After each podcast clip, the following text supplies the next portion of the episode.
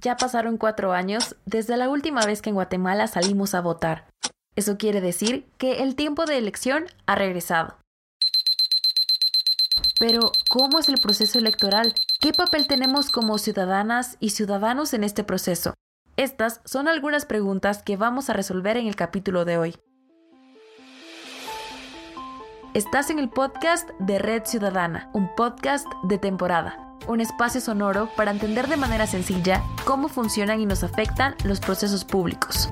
En esta segunda temporada vamos a explorar el proceso electoral 2023. Bienvenida y bienvenido.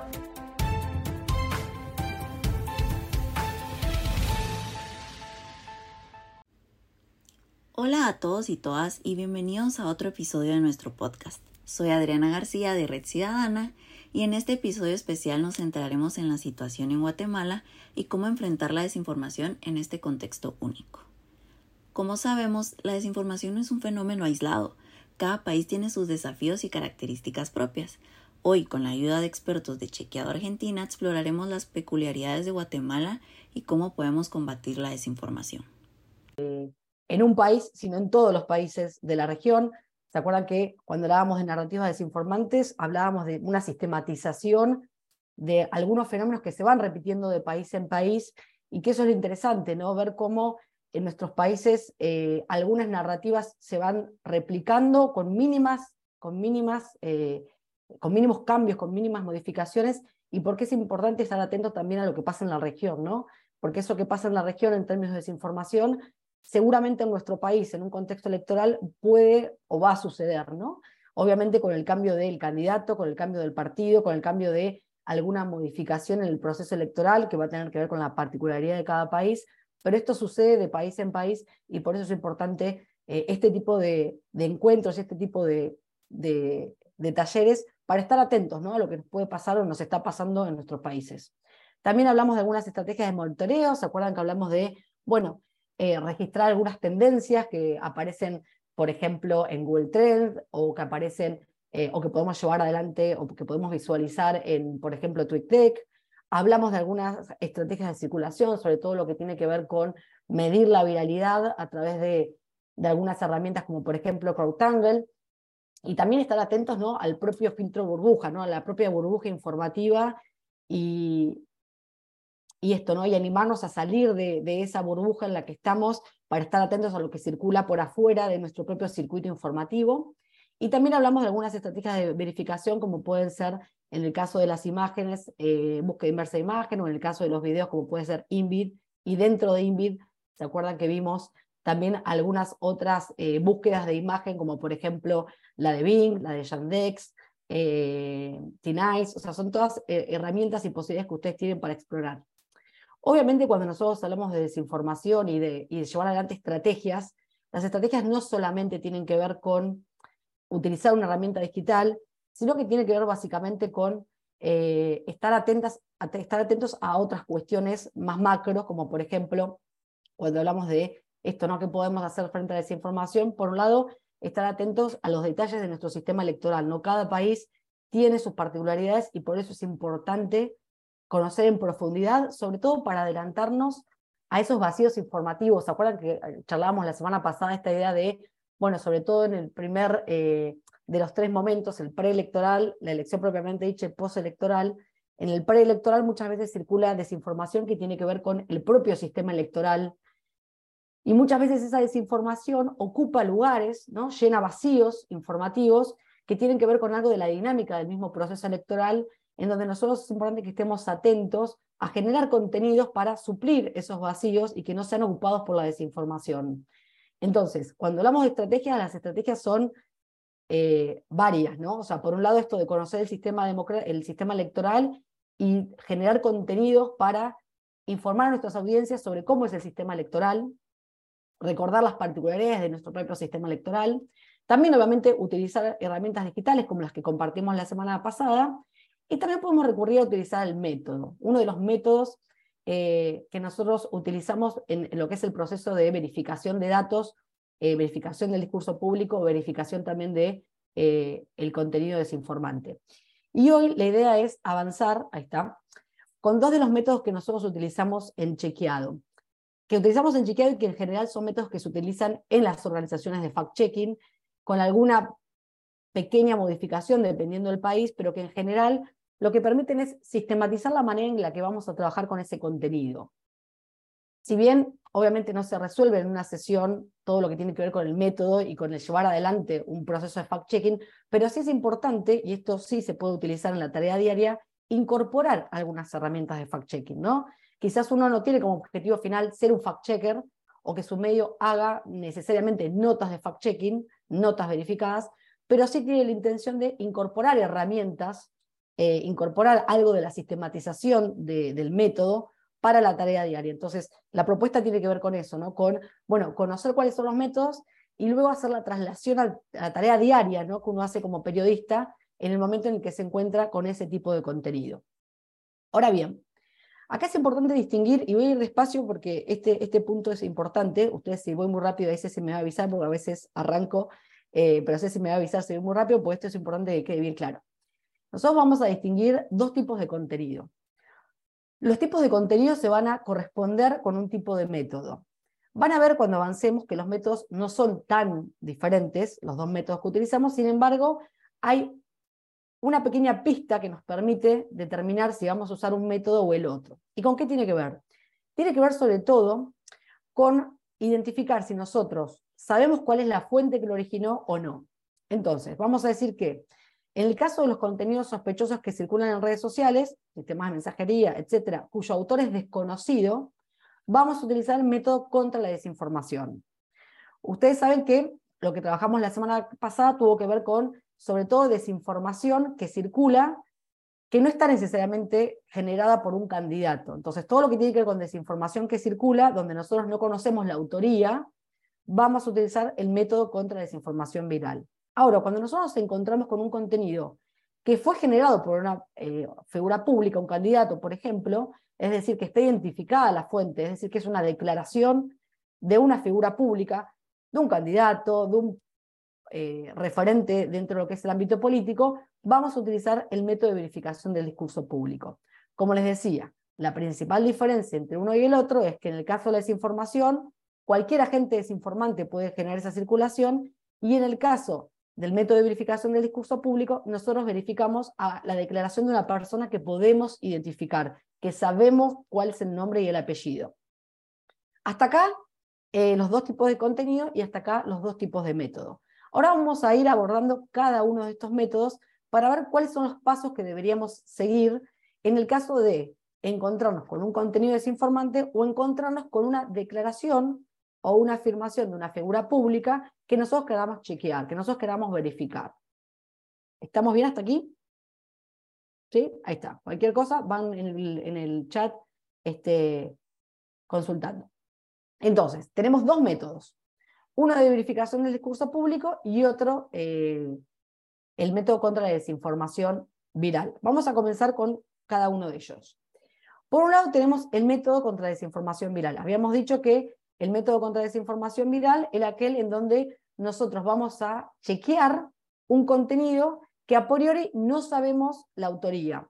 Cuando hablamos de no sabemos la autoría, voy a hacer esta pequeña eh, aclaración que quizás es obvia, pero me parece quizás importante. No significa que no sepamos que hay un perfil de Twitter que publicó una desinformación. Sí, quizás tenemos el nombre de ese perfil de Twitter, pero esa persona, si no forma parte, o sea, no es una figura pública, la consideramos como un agente desinformante más y lo consideramos como una desinformación donde tenemos que eh, aplicar este método. Entonces, lo primero que hacemos es seleccionar ese contenido. ¿Qué contenido nosotros vamos a verificar? Y acá es donde aparece la pregunta de, bueno, ¿qué es lo que verificamos de lo que circula?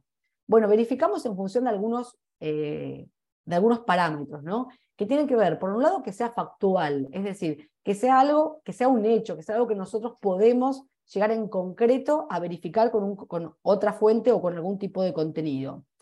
Después tratamos de verificar contenido sospechoso que tenga un contexto, es decir, que yo lo puedo ubicar eh, en tiempo y espacio, que lo puedo ubicar en términos de toda aquella información que lo rodea, ¿no? Que no esté descontextualizado, porque si, no, si está descontextualizado de alguna manera también eso nos va a impedir a nosotros buscar fuentes para contextualizarlo. Entonces, es necesario que tenga algún tipo de contexto o que nos dé pistas para poder contextualizarlo. Por otro lado, tiene que tener interés en el ámbito público, es decir, que es algo que impacte o que tenga, ¿se acuerdan lo que hablábamos la semana pasada? Que tenga algún tipo de relevancia, que eso que circula pueda llegar a tener algún tipo de relevancia en términos de daño, ¿no? Que sea importante y que por eso nosotros lo, tenemos, lo tengamos que verificar. Que sea chequeable en la práctica, es decir, que sea eh, alcanzable su, chequeo. A veces hay desinformaciones que nosotros nos encontramos donde en la práctica o nos puede llevar mucho tiempo o no tenemos eh, las fuentes necesarias para chequearlo, entonces en ese caso lo descartaríamos. Y además que se pueda analizar de manera completa, es decir, eh, en casos donde hay texto y foto o video, que podamos chequear no solamente el texto y la foto, sino también si está acompañada por más de un elemento, que podamos chequear cada uno de estos. ¿Y por qué esto es importante? Porque, por ejemplo, a veces, sobre todo, no sé, si pensamos en desinformaciones donde aparece un video y aparece un texto, por ejemplo, pensemos en un posteo de Twitter, que tenés un texto y tenés un video. Quizás el, el, video es un video real, es decir, es un video verosímil, es un video que no fue manipulado. Sin embargo, el texto que acompaña ese video es el que es falso. En ese caso, vos vas a chequear el video y el video va a ser verdadero, el video no está manipulado ni editado. Sin embargo, si se presenta con un texto que no se corresponde, va a ser el contenido falso. En ese caso, por ejemplo, podríamos hablar, no sé, eh, creo que siempre es muy gráfico, por ejemplo, eh, porque sucedió este, con mucha frecuencia el caso de la guerra de Ucrania. En el caso de la guerra de Ucrania se utilizaban fotos de soldados de otras guerras para desinformar respecto de alguna situación de la que estaba viviendo de lo que se estaba viviendo en la guerra. A ver, la foto era verdadera, la foto sí era un soldado, pero quizá no era de ese contexto en el que se estaba publicando el posteo. Por eso es importante analizar todos los elementos que forman parte de ese contenido. Ahora bien, cuando nosotros hablamos del método, hablamos de un método en donde primero vamos a seleccionar el contenido de las redes y vamos a ponderar la relevancia. Esto que conversábamos, ¿no? Cuando hablamos de relevancia estamos identificando si es un contenido importante, es un contenido que puede llegar a tener algún tipo de impacto en el ámbito público. Luego vamos a consultar, eh, en el caso de que sea identificable, a la fuente que, por ejemplo, posteó o a la fuente que generó la circulación de ese contenido. Acá es importante tener en cuenta que muchas veces cuando algún contenido circula eh, en las redes de estos agentes desinformantes, uno igualmente tiene que obviamente tratar de contactarlo, pero muchas veces no tenemos respuesta porque muchas veces los agentes desinformantes sistemáticamente publican desinformaciones y no tienen ningún tipo de eh, intención de contarnos por qué publicaron ese contenido. Sin embargo, si existe la posibilidad de identificar quién es esa fuente, o sea, quién es esa persona, por ejemplo, que publicó ese contenido, hay que consultarlo. Luego habría que consultar a aquellas personas que están involucradas o afectadas en la desinformación. En el caso de que aparezca alguna persona en ese contenido, consultar a esa eh, fuente. Y luego consultar, en el caso que corresponda, de acuerdo a la información, o a la, desinformación, mejor dicho, consultar a otras fuentes, tanto oficial como alternativas. Tengan en cuenta que dentro de lo que es eh, el chequeo de fuentes, esto no es muy distinto a lo que uno hace en la tarea periodística diaria, ¿no? Esto de tratar de recurrir a fuentes equilibradas y encontrar diferentes miradas respecto de ese contenido. Una vez que nosotros tenemos eh, ese contenido eh, verificado a partir de fuentes, acá yo les compartí el video de Sandra Torres reunida con eh, Nicolás Maduro, es falso. Este video es un video que circuló en donde supuestamente esta persona estaba reunida con Nicolás Maduro. En este, que seguramente ese se les va a compartir la, el link de la nota, en este video Supuestamente esta persona había sido, estaba vinculada con Nicolás Maduro. Bueno, luego se consultó al equipo de comunicación de, esta, de esta persona, de Sandra Torres, y se corroboró que el video había sido eh, creado a partir de una manipulación de imágenes que nunca había sucedido. Digo, se contactó directamente a la persona que estaba involucrada en esa desinformación. Luego se plantea cuál es el contexto de la desinformación y se califica, ¿no? Se confirma o se desmiente. Ustedes fíjense que en estos casos, cuando nosotros hablamos de desinformación, acá es importante identificar esto que les decía hoy, ¿no? Eh, ¿Cuál es el, primero cuál es la importancia del contenido, cuál es eh, la viralidad que tuvo el contenido, o sea, si el contenido eh, digo, circuló lo suficiente como para ser verificado. Luego consultar a las fuentes que aparecen en ese contenido y obviamente nosotros podemos aplicar de acuerdo al tipo de contenido. Si hay una imagen, podemos utilizar una búsqueda inversa de imagen para llegar a ese original. Si hay un video, podemos utilizar algunas de las herramientas para eh, corroborar que ese video no haya sido utilizado en este contexto. Y si hay personas involucradas en ese video, también podemos, o en esa imagen, también podemos consultarlas. En todos los casos, lo que es importante cuando nosotros hablamos de confirmar una desinformación es tener sistematizado algunos de estos pasos, es decir, recordar que siempre es importante detectar por qué es una desinformación, detectar quién fue la persona que publicó esa desinformación, en el caso de que sea posible, y o por lo menos consultar, detectar también si aparecen personas involucradas en esa imagen o en ese video, consultar a esas personas y buscar fuentes que nos permitan contextualizar esa desinformación para luego poder decir si el contenido es verdadero o el contenido eh, es falso. Ahora bien, antes de pasar al otro método que tiene que ver con, eh, con discurso es decir, con declaraciones de figuras públicas, me gustaría eh, corroborar si hay alguna duda o consulta respecto a este método. Ustedes fíjense que en este método aparece la necesidad en el momento de decidir si voy a corroborar a través del método este contenido o no, de cumplir con algunas variables, ¿no? Cuando nos preguntan, bueno, pero ustedes verifican todo, chequean todo. No, en realidad es imposible verificar todo. Nosotros eh, tomamos ese contenido sospechoso y lo verificamos cuando cumple con alguna de estas variables. Es decir, cuando cumple con esta idea de, bueno, se viralizó, tiene relevancia, tiene impacto, tenemos la posibilidad de chequearlo con otras fuentes, tenemos la posibilidad de consultar si aparecen personas involucradas en ese contenido. No todo el contenido, al margen de que nos puede parecer sospechoso, es susceptible de ser verificado, es susceptible de ser chequeado. Entonces, es importante eh, tener este primer punto, tener esta primera variable clara para determinar si lo vamos a corroborar o no. Para cerrar con este episodio, la lucha contra la desinformación es una responsabilidad compartida. Todos tenemos un papel, ya sea educándonos, verificando lo que compartimos o apoyando iniciativas que buscan la verdad. En un mundo inundado de información, la verdad es un bien preciso que debemos proteger. Enfrentar la desinformación en Guatemala es un desafío, pero con un esfuerzo en conjunto, transparencia y compromiso, podemos hacer la diferencia. Hasta la próxima. Ya pasaron cuatro años desde la última vez que en Guatemala salimos a votar.